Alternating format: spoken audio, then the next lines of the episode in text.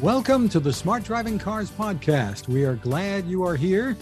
This edition is sponsored by the Smart ETF's Smart Transportation and Technology ETF, symbol MOTO.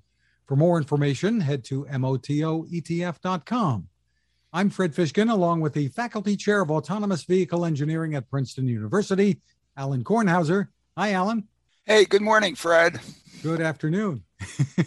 on board. Oh, I guess it is afternoon. Sorry, folks. Hey, come on. It's like 12 oh whatever. For our guest, it's still morning. On board for this episode is Stephen Schladover, research engineer at UC Berkeley's California Partners for Advanced Transportation Technology program. Thank you for joining us, Steve. Well, uh, thanks for inviting me, and uh, good morning. Yes, it's still morning here in California. Yes, it's great having you, Steve. Thanks for coming on. Well, Steve, let's give the audience a sense to start with on the types of issues you're primarily focused on today, uh, the key problems that, that you see that need that need solving. Yeah, I work on a variety of different things. Some things relatively near term driver assistance systems like truck platooning, uh, but then also give a lot of attention to some of the longer term issues associated with automated driving. Um, some of the work I do is helping the state of California with the implementation of their regulations for testing and public operation of automated driving systems. And I also work on a variety of standards issues for driving automation, uh, both domestic and international. Uh, and from my perspective, I think the key challenge that we all face within this industry is how are we going to ensure the safety of these automated driving systems, especially when we get to the higher levels of automation when you don't have a human overseeing the system continuously. But now the safety of the system depends entirely on the technology. Uh, that's the big, big challenge. And associated with that is how do we get to the point that we can actually display a convincing enough body of evidence to convince the public and to convince the regulators that the systems really are as safe as they're claimed to be. Yeah, you Steve, and, you, you know, and Alan, those, I was going to say go way, way um, back on this. Yeah, we go back, but I, would like to jump in and first of all, thank you, Steve, for all the work that you have done and you did do for for the state of California and putting together uh, their their efforts in this. I mean, you were you were absolutely instrumental there. They've been the leaders since the beginning, and it's it's really a, a, a basically a roadmap, if we can call it, for for other states to do and and to follow. So thank you for that. And of course, I agree with you. Those are the big enchiladas out there there. Yeah, and I think our big challenge now is actually getting some regulatory action at the national level because it really has to fit within a national framework. Uh, it can't be each individual state trying to fill the gaps. Right, and and maybe it's up to this point, it's been California behaving as Washington and leading the way out there and doing it, and and um, and kudos to to you and everybody else in California for doing that. Tell me a little, tell us a little more about the, the kinds of regulation that, that you would like to see coming out of Washington. What should they be doing from your perspective? Well, they actually have a big challenge because of the immaturity of the technology right now. And I think the regulations are going to have to be developed in a staged fashion, uh, meaning that the first set of regulations are not going to be the final regulations. Uh, I often hear people talking about wanting to be able to have the equivalent of a driver licensing exam for the automated vehicle. So, you know, here's the test, and the vehicle passes the test, it's safe enough. That won't work. That's just not a technically viable approach at the current state of knowledge. We, we, know we know that that doesn't even work for 16 year olds, right? Because as soon as they do that, what they do, they they have a crash doing a K turn after they get there. Never mind. At least yeah. maybe that was only my daughters that went through it that way, and I went through it that way. But go ahead. Yeah, yeah, yeah that's right. And and they have the benefit of human brains that are uh, still far more sophisticated than uh, even the best computers. Um, but I think the way the regulatory process is going to have to start is with the engineering processes that the developers follow. So some regulate, and there are some standards that have already been written at the international level. Uh, ISO has a couple of standards, and the Underwriters Laboratory has a standard UL 4600 on the processes for creating a safety case. And I think it would be useful to have regulations that at least require the developers of the system to show that they have followed a thorough process of assessing all of the potential hazards and of mitigating those hazards. And that's pretty much what the UL 4600 standard provides. It's like a roadmap for the developer to say, here's the checklist of the things you need to do, and make sure you looked at this, make sure you looked at that, and that you did something to try to mitigate those risks. And I think if we at least started with some regulations that require people to follow those processes, and if they don't, to document the justifications for not having followed the processes, then we can get to a stage of saying, okay, these guys did a reasonable job of putting the system together. We can't possibly test it under all of the different hazard conditions it's going to encounter, but at least they've done uh, a solid job of engineering the system so that it can handle the kind of situations it's likely to encounter out on the road.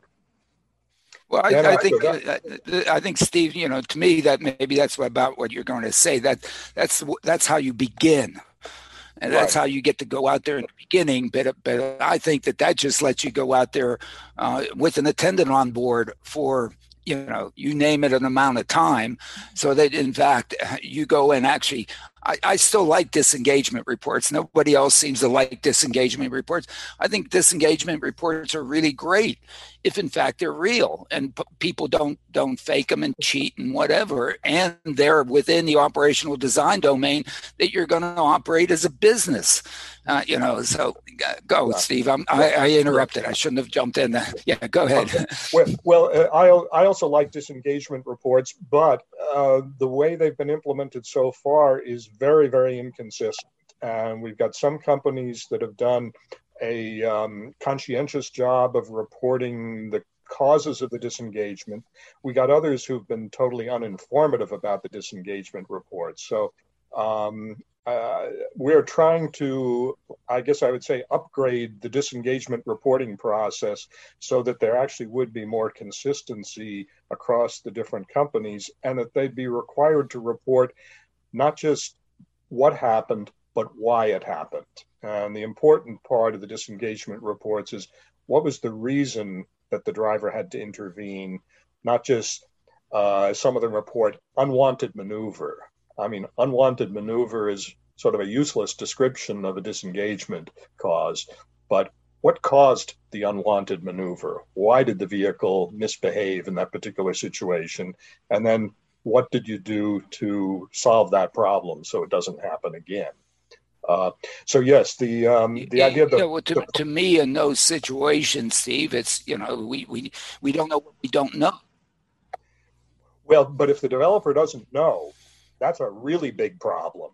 Um, the developer needs to find out, and if they've left um, a, yeah. a disengagement cause unresolved, they're not doing their job. And I think the conscientious ones are right. or doing the, or that the, work.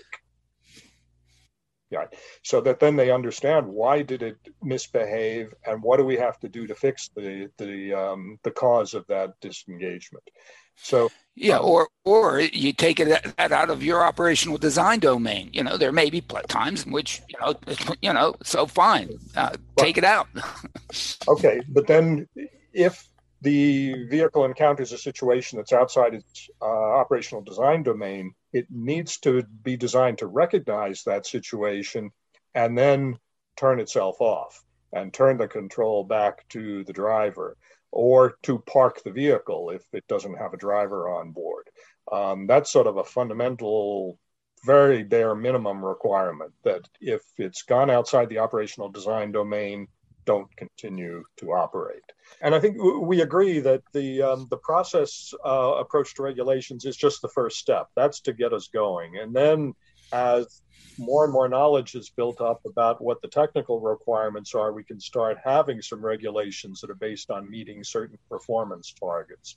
But that's going to take years to develop, and it's going to take years to develop the collection of situations that need to be used to evaluate the performance of the systems to determine whether they're safe enough.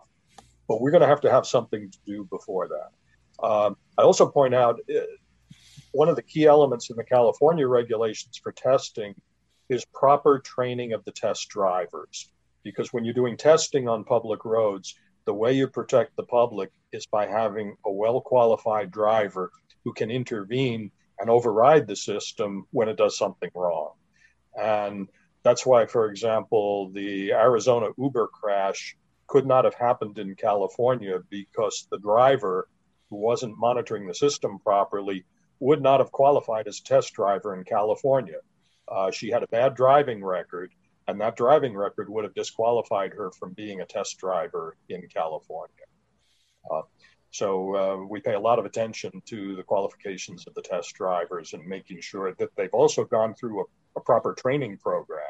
The manufacturers need to put in place a training program, including both classroom training and on the road training, to verify the capabilities of the drivers before they're allowed to drive the vehicles. I, I think, Steve, not only for uh, that's fine for tests, but at some point you need to make a business out of this. And of course, there are the two businesses that are associated with driverless. One, they sell one to me. Um, again, I, am sort of the opinion where you've been about maybe all this that'll never happen, but whatever, because I'm too irresponsible. I'm just, you know, uh, uh who's going to, but if you might go in there and run a business, you know, have a fleet, and that, but the, having the attendance in the beginning, not only to oversee the technology, but to let the customer be be comfortable. You know, th- th- this isn't a, a, circus sideshow or a freak show or a Disneyland ride. You know, you're just trying to get someplace, and well, you know, the, the customer. How you going to deal with a customer? Go ahead, Steve. no, and, and, that's exactly what Waymo and Cruise are doing in San Francisco right now. Um, they're they've got the permits to do that. They're carrying passengers and they're working out the kinks in their passenger handling systems, in their ride hailing apps, and all the rest of those um, peripherals associated with it. Now, the other uh, business case that's really coming along is the package delivery. And that's a case where you've got special purpose vehicles that don't even have a driver's position in them. Uh, so that's a little bit trickier. And then those rely on remote supervision where you've got somebody back at the control center who's watching over the vehicles. And when they're first getting out there, it's probably one to one. It's probably one remote supervisor per vehicle. They're not driving the vehicle, but they're watching everything that's going on and they can intervene at any point to shut it down and cause it to stop. So uh, that's another low speed urban application that's getting a lot of attention right now. Yeah, but don't you have that in your California regulations that there is an oversight over even whether you're carrying people or passengers? There's a remote oversight to the operation. I thought you had that w- w- within the California regs. Now, the regs, the re- yeah, the, the regs require a two-way communication link between the vehicle and the remote person, but uh, unfortunately, the regs don't say anything about what that remote person needs to do. So that actually depends on the implementation, which is when the company applies to do this kind of operation, they need to explain okay, what is that remote person actually doing? What authority do they have? Uh, but it's not formally stated in the regulations. Yeah, but you would think that somebody, I mean, you know, as I, I maybe I, I, I, too flippantly suggest that you know these things are businesses and basically you know you're out there betting the ranch every time you put one of these things out there and we of course saw what happened to uber's efforts in this area with the one crash uh, unfortunate crash they had in arizona i mean you know uh, uh, you have to be responsible. At least the CEO has to be responsible of the whole darn thing, doesn't she? Uh, yes, and that's where there's a wide variation across the different companies. Remember, we've got 60 plus companies that are permitted to test here on the road in California. Uh, a lot of them are household names, and most of those are um, quite responsible. But then some of those are little startups that none of us have ever heard of. And those are the ones you have to watch out for because who knows whether they've ever done anything like this before or all their prior experiences in social media or uh, other or mobile phone apps or other things like that that don't have safety consequences. Or, or competing with android which is one of the ones that are going public now. I mean you say to yourself i mean okay never mind. Go ahead. Yeah. Okay. um, yeah, yeah, there's a lot of risk out there. We we need the regulations out there for the ones who are not responsible. Typically, it's not going to make that much of a difference in the behavior of the ones who are already behaving responsibly. Steve, you've been critical of Tesla's decision to rely exclusively on cameras for automated yeah. driver assistance. You want to get into that a bit for us? Yes, yes. Um, I, I, believe it's going to be necessary to have multiple sensor implementations in order to get to higher levels of automation. If you're just doing driver assistance and you've got a driver there who's fully engaged in the driving task, cameras are fine. But if you're going to get to the point where the system is doing the entire dynamic driving task and is taking full responsibility for the safety of the system, camera alone is not adequate. You're going to have to have cameras plus radars, plus LIDARs, plus precise positioning and very detailed digital mapping. And when we get to high levels of market penetration, you're going to have to have V2X communication as well. Now, each of the sensor technologies has its advantages and its disadvantages. And the reason you need multiple sensors is you've got to have some with advantages that compensate for the disadvantages of the other ones. Now, cameras have several really big disadvantages. One, they can't see under bad atmospheric conditions heavy rain, heavy snow, um, smoke, dust, fog. Um, it doesn't matter. You put 10 cameras on facing the same way. If you've got bad visibility, they, they're not going to see through. Another disadvantage is cameras just create images. They don't give you any direct measurement of the distances to objects. They don't give you any measurements of the speed of those objects or the relative speed of those objects. Other technologies like radar and LIDAR can actually give you a direct measurement of the distance to the object and of the relative speed of that object compared to your object. They don't get tricked by things like uh, bad sun angles. You can be driving straight into the sun and you're still going to get good measurements, which you're not going to get from a camera that's blinded by the sun is facing straight at your camera. So you need to have these different technologies that are not susceptible to the same kind of uh, environmental disturbances. They're going to have to complement each other, and then you do sensor fusion to combine the data you get from the different sensors. Any well designed sensor system is going to include not only its measurement of the target, but its level of confidence in that measurement of the target. And when you do sensor fusion, you combine them so that the ones that have high certainty get weighted more heavily, the ones that have low certainty or higher uncertainty get weighted less. And that way you get your maximum confidence estimate of, okay, what is the target environment I'm dealing with? That's the way you can uh, sort of maximize the safety of the systems when you're trying to put them out on the road. So um, I, I, really believe that um, the all camera approach is a dead end in terms of trying to get to a higher level of automation. Now, I don't know whether Tesla has given up on the high levels of automation uh, consciously or whether they've given up on it unconsciously. But with that decision that says to me they're never going to get to uh, automation at the level that they can have the system drive without driver supervision. So, Steve, uh, since we're doing discussion here, and this is, of course, discussion. If I if I had the answers, you know, I'd be a rich guy. So, but I don't have the answers. Though. But I guess uh, kind of the way I, I've sort of argued it um, a little bit differently than you. You know, given that we're still at the early stages of some of this stuff, uh, some all of it. Um, um, I might I might choose a, a, a, a, decision to modify the operational design domain such that um, I can get away with as few different sensors as I can. And, and and maybe even even deal with an operational design domain that is um, that is really only uh, with cameras um, um, uh, you know, uh, this business about driving in fog and driving in deep snow and da da dee da da da, you know, solving the the asymptote of the of the operation design domain, I think you know is just silly. I think you know I, would rather see see us th- developing something that does the eighty percent, uh, does the let's call it easier stuff.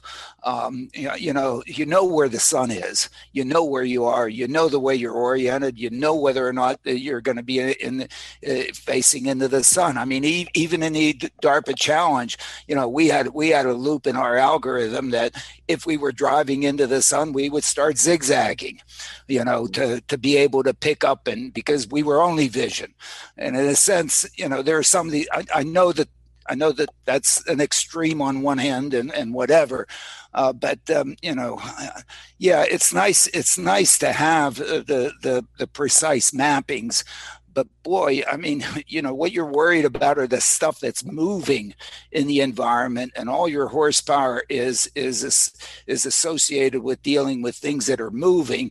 And if you can do a half decent job with those things, you should be able to deal with the stationary things that are in the in the precise map database. So yeah, if the if the data is free and you've been there a gazillion times and you've accumulated it, great. But but boy, uh, you know that doesn't help you dealing with with the moving stuff, which is which is the the really tough piece. I, I you know that's a dis. I know it's a discussion. It, it, it's a discussion partially, and we're having a discussion here. So yeah, uh, but but but the map helps you actually does help you deal with the moving stuff because it tells you exactly what you can subtract that's not yeah. moving. Yeah. And then then you can focus the rest of your attention on what's different from what's in that detailed map. Yeah. And that's actually one of the main advantages of having that detailed map.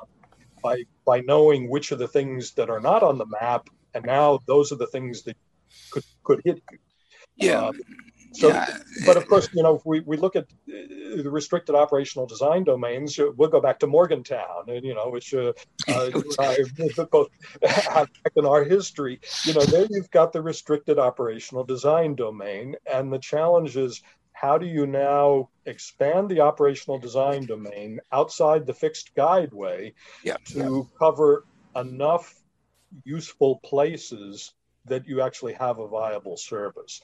Um, absolutely, absolutely, and, and, you bring out Morgantown. I think we should, we deserve to give it some kudos. What is it, forty-five plus years, forty-six years that they've been operating out there? Essentially, I mean, can anything be safer than that?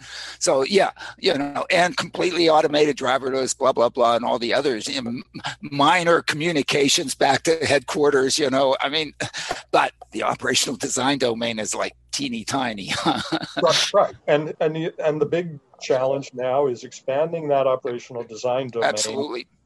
In a way that provides a viable service. And yeah, that gives you a business. Lets you be in business, right? right? Right. Right. Yeah. But but how do you do that? Considering all of the unpredictable stuff you're still going to encounter, even in a relatively confined area. Uh, you know, and take say emergency vehicles or uh, you know police officers directing traffic. The things that because the, the power went down and the traffic signals are uh, are are down there. You don't have traffic signals, so an officer is out there directing traffic. What do you do? Yeah. Um, or uh, you know, sudden rainstorm, yeah, yeah, yeah. and you know now, so you just halt the service. Is that now a viable commercial service? If you can't operate it uh, when it starts raining. Um, and and maybe it is in Chandler, Arizona, where it hardly ever rains. but uh, if you Trenton, someplace- New Jersey, where we got completely white, but there's nobody. I mean, we barely could drive down here two nights ago because hey, Route One's closed. Yeah. Two ninety five okay. is closed. I mean, right, not right. even us gray humans could even. The operational design domain went to. Go ahead. Well, so so you can't expect any automated vehicle to. Uh, absolutely not. I mean, no. I mean, hey, stay home. yeah, yeah, that's right but but you still have to look at the realistic cases that you're going to have to yeah. serve in order to have um, sort of a minimum viable business and yeah. um, and I think vision is still going to be hard to get to work through any reasonable minimum operational design. I mean, I use the example here here in the Bay Area. Uh, everybody who drives across the Bay Bridge knows that when you're driving from uh, Oakland towards San Francisco, you got to go through a big toll plaza. The toll plaza has metering lights so that they can regulate the flow onto the bridge. At certain times of the year, uh, usually right around the equinoxes, the fall and the spring equinox, the setting sun is right behind those traffic signals. And no matter what you do, you cannot see those traffic signal heads when the sun is setting right behind them. That's a case where it doesn't matter how good a camera you've got, it's going to be blinded by that setting sun right behind the traffic signals. Yeah, the the bus drivers on the exclusive uh, bus lane leading to the Lincoln Tunnel in uh, from J- Jersey to New York. There's a helix in the morning. Guess where the sun's coming up? Right. Uh, every one of those buses, the whole the the, the flow just basically almost stops for a few minutes there because at one point on the helix, irrespective of the day, as long as the sun's shining, boy, you know you can't see. Right, right. So, and those are examples where you need other technologies that are not going to be impacted yep. by that particular phenomenon. Right. What kinds of progress, Steve, have you seen in the development of automatic emergency braking that we so often talk about here? Well, and this is where I think we have to be clear about what automatic emergency braking really is. I think I, I mean I've been reading uh, Alan's postings on this for a while, and I think what what Alan is talking about is a comprehensive collision avoidance system, and that's not what automatic emergency braking is. Um, automatic emergency braking is a very basic system. It's like the first step towards uh, collision avoidance, and it's designed so that at the very last instant, if you've got an imminent crash, it's going to try to mitigate the severity of the crash. It isn't really designed to handle every possible crash scenario because doing the comprehensive collision avoidance is hugely challenging technically. Um, there's so many different things that have to be considered in dealing with that. And I've gotten exposed to this through some of the work on the international standards committees that I've done, where we've written some of the standards for these uh, collision avoidance braking systems. And in fact, the very first thing we came up with is a lot of um, the companies that are most advanced in this say don't call it collision avoidance because we can't guarantee collision avoidance. So we call it collision mitigation braking system, system that's going to get rid of some of that kinetic energy so that if you crash, you crash at a lower impact speed. Um, because it's still too hard to be able to detect all of those possible threats and know when to apply the brakes and when to not apply the brakes to avoid them. But when you get to the point that you've got a very high confidence, if I don't do something, the crash is going to happen, then we put on the brakes and try to get rid of that kinetic energy. Well, I guess you know the discussion that I, I'm trying to get is is to move move away from that, and and and say, okay, call it whatever you want, call it crash mitigation, great, but but let's really try to get to a crash avoidance. You know, when you talk to truckers, uh, the the example that they always give you is if I'm a uh, if I'm a professional driver driving a, a class eight down the New Jersey Turnpike or something like that, and I'm going to pass the truck ahead of me, you know, what I do is I I do a run up behind them and then pass. And probably at some point during the run up, I get within whatever the time to collision metric or whatever that's used in all these things, and I violate that. And unless the system is aware that that is what I'm doing, it's going to apply the brakes. And then, of course, uh, the professional truck driver is going to go nuts and he's going to take the truck back to the manufacturer and da da da. But you know, th- there are some of these situations in which you could could have enough intelligence in the system that it knows that this is what you are doing, and so it then you know operates differently. But it, would be nice to me if we got into the discussion of these things and maybe not do them all, but start doing some of these things. You know, a, a Tesla, 25 miles an hour hitting a tree or hitting a boulder. Come on. I mean, you know, you can't do that one. I mean, I'm, I do not know. I'm sorry. I, it just drives me nuts. Talk to me, Steve. okay. Well, but so the scenario you mentioned is a good example of why the manufacturers are kind of reluctant to do that because yeah. that's yeah. hard to actually hard. understand to make the distinction between you doing that deliberately as part of a passing maneuver versus you not paying attention and actually being in imminent danger of crashing into that truck. Uh, so that's still really hard to understand. And there are lots of people working on it, trying to um, to solve some of those problems, but it's not yet at the point that it's ready for commercial deployment. And this is maybe the case where uh, the concept that Toyota's been working on, called the Guardian, comes in, and that's the uh, that that's a system that is trying to do more of that. It's trying to figure out when can it second guess the driver and say wait a minute, the driver's now not doing something right. It's like you're coming up fast on that other vehicle, and it doesn't seem to be a passing maneuver involved. So we really do need to step on the brakes and prevent you from having that crash. But um, or slowing you down or whatever, as opposed to waiting till 1.6 seconds of collision and then all hell breaks loose and whatever and do do the do the da the the d you know. And, Right, but how do you do that in a way that doesn't make you, the driver, really angry and said, "Damn it, you prevented me from doing what I was trying to do." Because there's a very this, fine this line. isn't easy. This isn't easy, Steve. Nobody suggested no, it was no, easy, right? I mean, that's no, it, no, that's, it isn't. Yeah. It isn't easy. And then think about the challenge: Are you doing the driving, or is your wife doing the driving? And you uh, have two different driving styles. So what's appropriate for you might be different from what's appropriate for your wife to be doing and it's got to be able to recognize that difference as well. So it's really hard. In a way, it may be harder than doing the automation when the system uh, has the full awareness of everything and is doing all of the control and making all the driving decisions. So, yeah, I, I, love Toyota's guardian name of it. Uh, you know that is, that is an appropriate name for such a thing that in fact it's there to protect us uh, you know to, to, to, you know i might even call it a get out of jail free card or something like that you know? I've been stupid i've been misbehaving and it it bails me out. I mean you know um, uh, you know it's it's I, we need these. I, I, don't know. Maybe maybe you don't need them but uh, but uh, i tend to i misbehave in a car. Man i need help. I just help me out here. yeah. Guard okay. me. I mean, be my guardian. I mean, yeah, yeah. But it's been but, so but, hard, Steve. Is that the point? It's been so hard that Toyota has not been ready to implement this.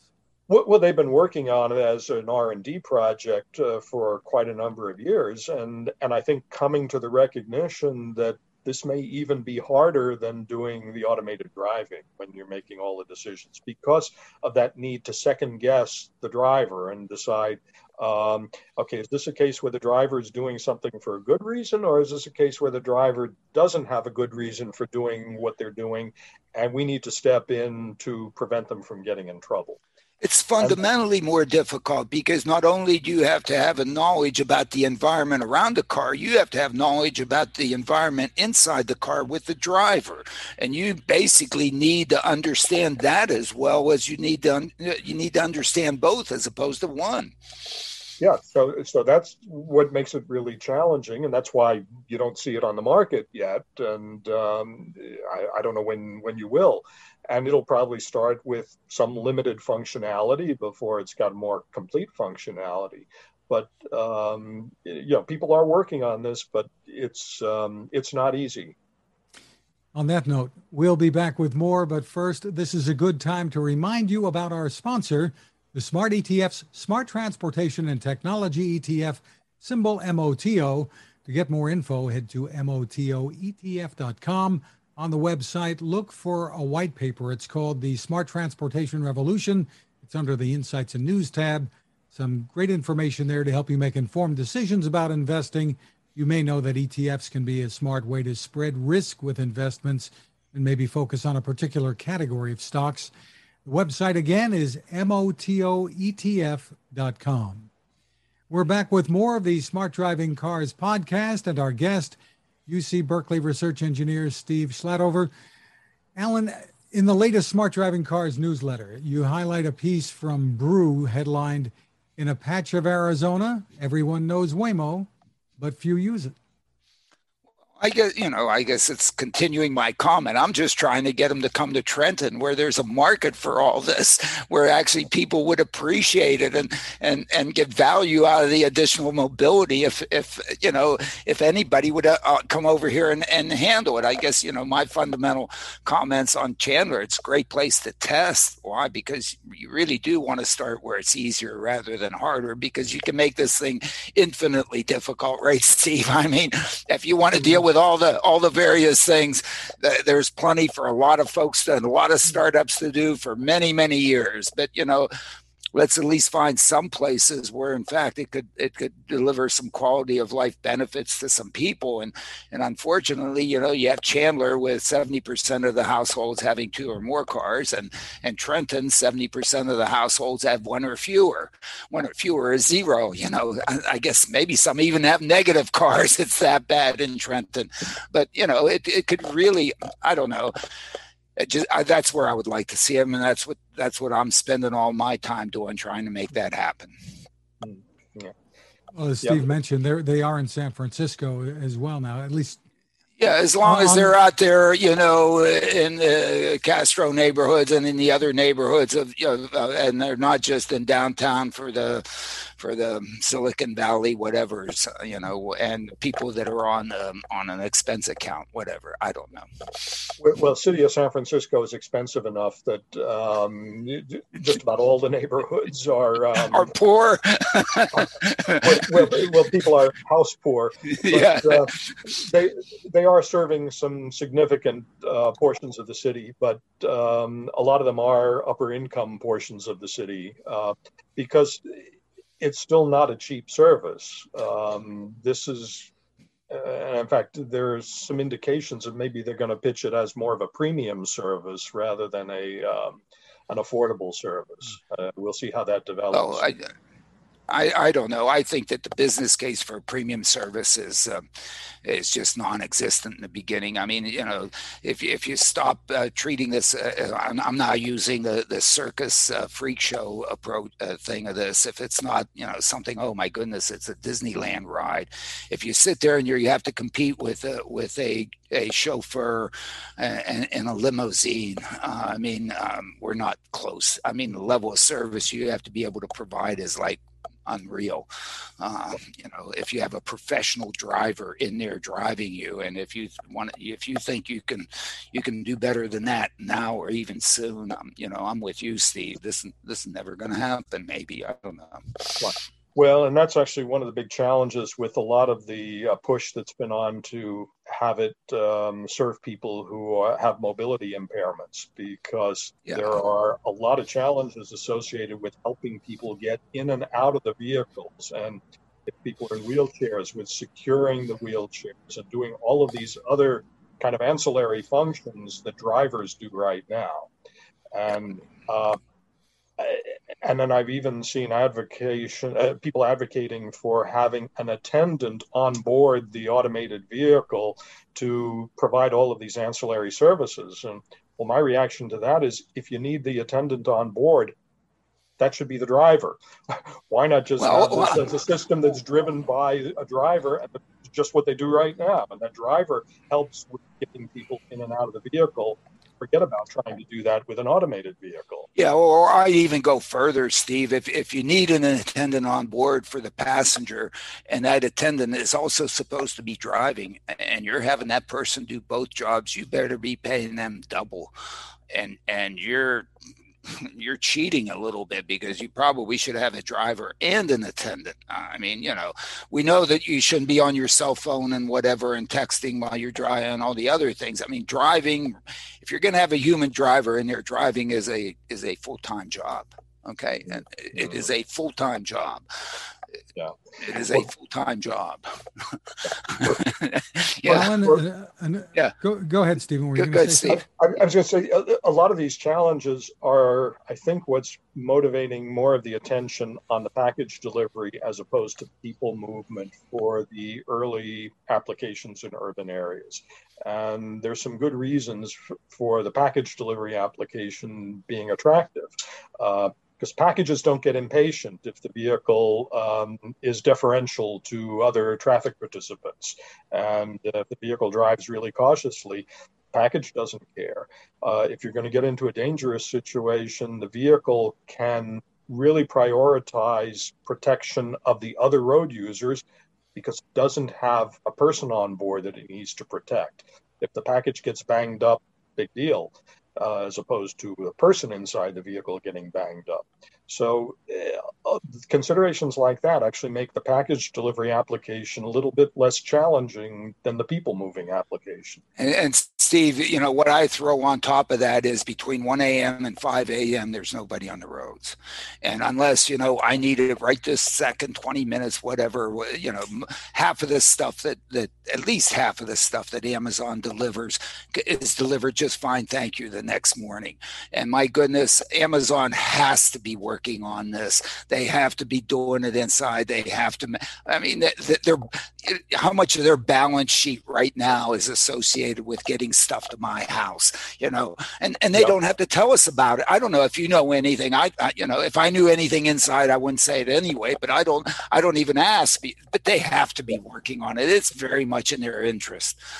Right. Yeah, I assume they must be, and I assume it had to be part of the motivation for acquiring Zoox as well. Uh, but although they claim not but yeah but but they don't have to tell us right? Because because they, they, you know it's for their business. It's internal. They don't you know and as soon as they get it to a point where they think they can do it then they'll raise their hand say hey yo steve allen you know we're doing this.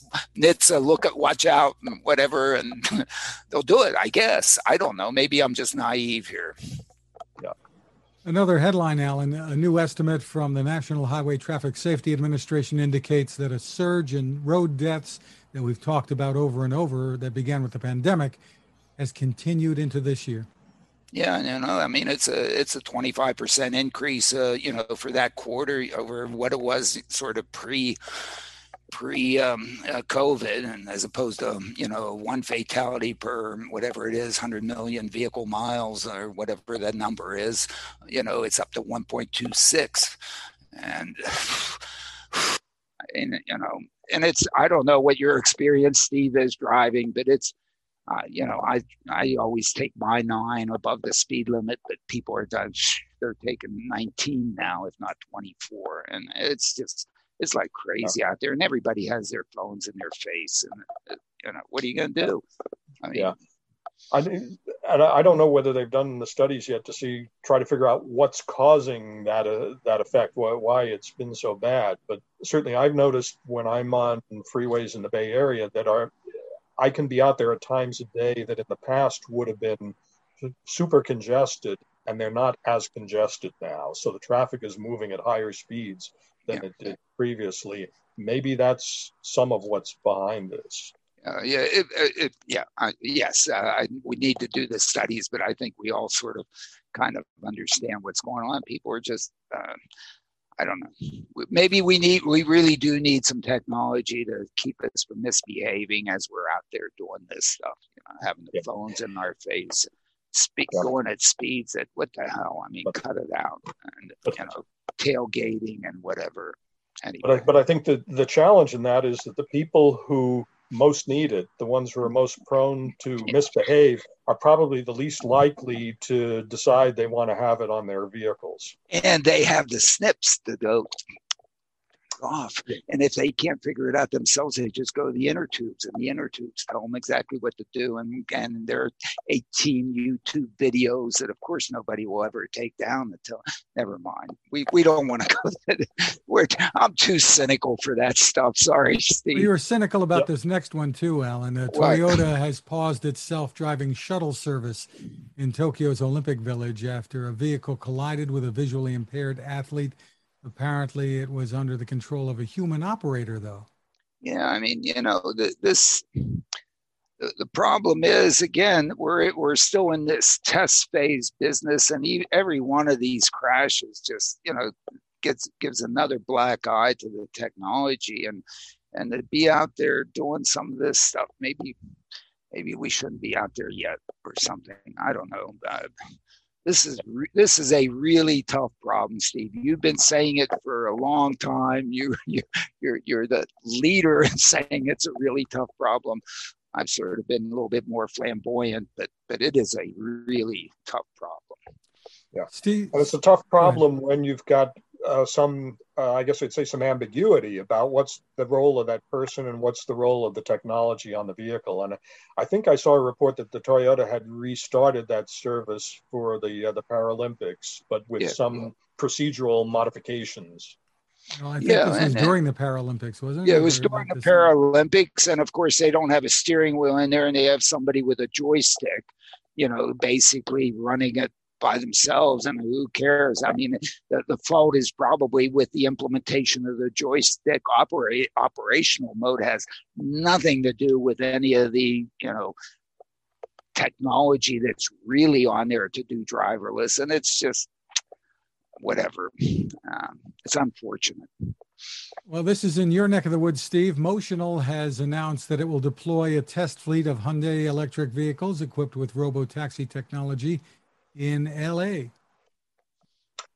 Okay, that's one I had not heard about, and um, I guess is that something still on a? It has to be on a testing basis. It's on a right. testing Test base, fleet, yeah. and it's to you know it's to do. It's not doing. It's it will do. You know, it's still. I, I don't know. They must be trying to raise some money. Uh, never mind. I shouldn't have said that, but um, whatever. I did say it. Yeah yeah, I, I, have given up on paying attention to all the announcements of what people will do. Uh, yeah.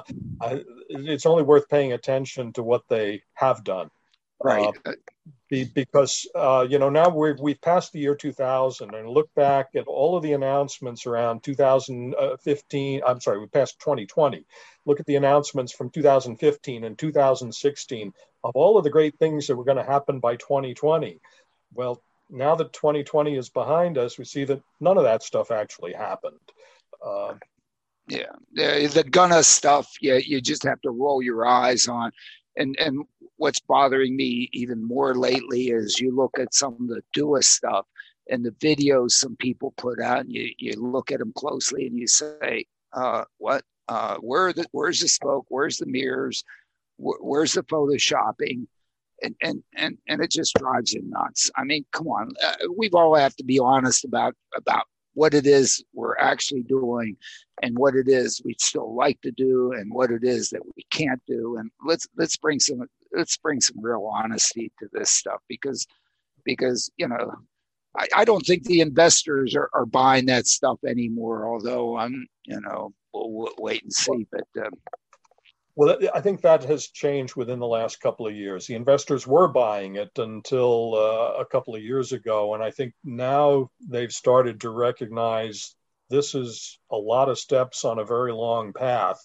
And they're going to have to have a lot of patience. They're not going to see a return on investment in the next couple of years. So it's only investors with a lot of patience who are um, going into it at this stage yeah, the, the, way I am still personally, I still think that there's enormous uh, fun, fundamental opportunities here, but but you've got to be able to do it and do it every day, or maybe 350 out of the 365. The hell with the other 15. As I as I told my students, I mean, if you do so well 350 days a year, you deserve two weeks vacation. Okay, Take, you know, when when the damn Ida or whatever hits Jersey, cool, stay home. Okay, you know you don't have to go out and automatically yeah. take me. Right. You know, I don't know. yeah, yeah. There's a big opportunity out there, just as there is with, uh, say, uh, thermonuclear fusion for uh, power generation. But um, but it's a long road to get there.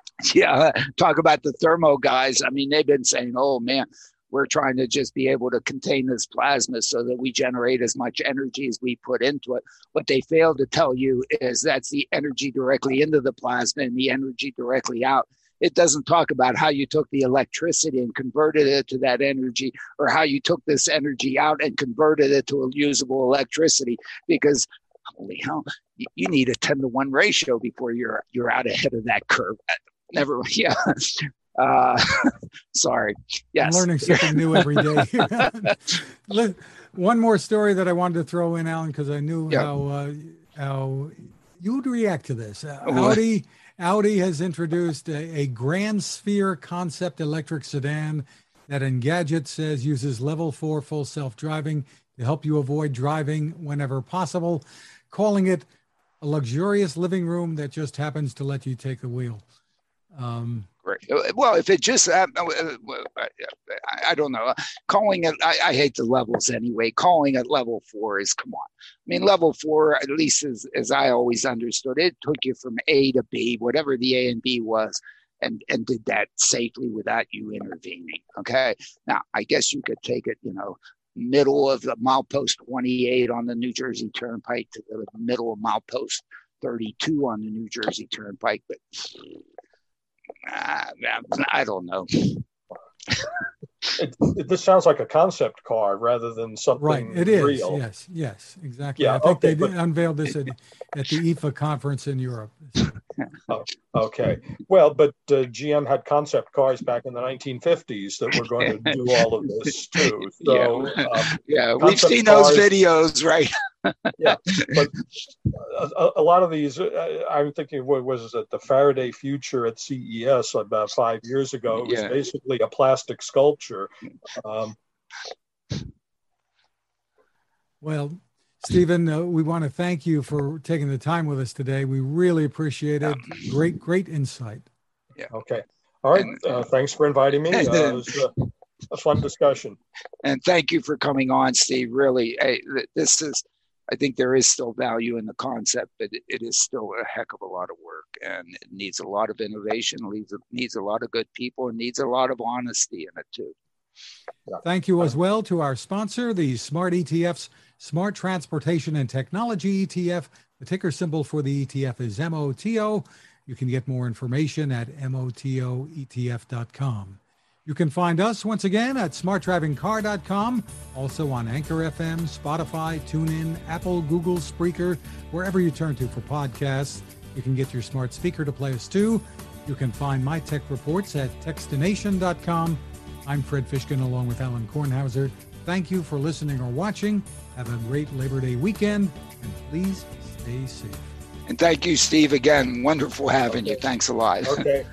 Thanks.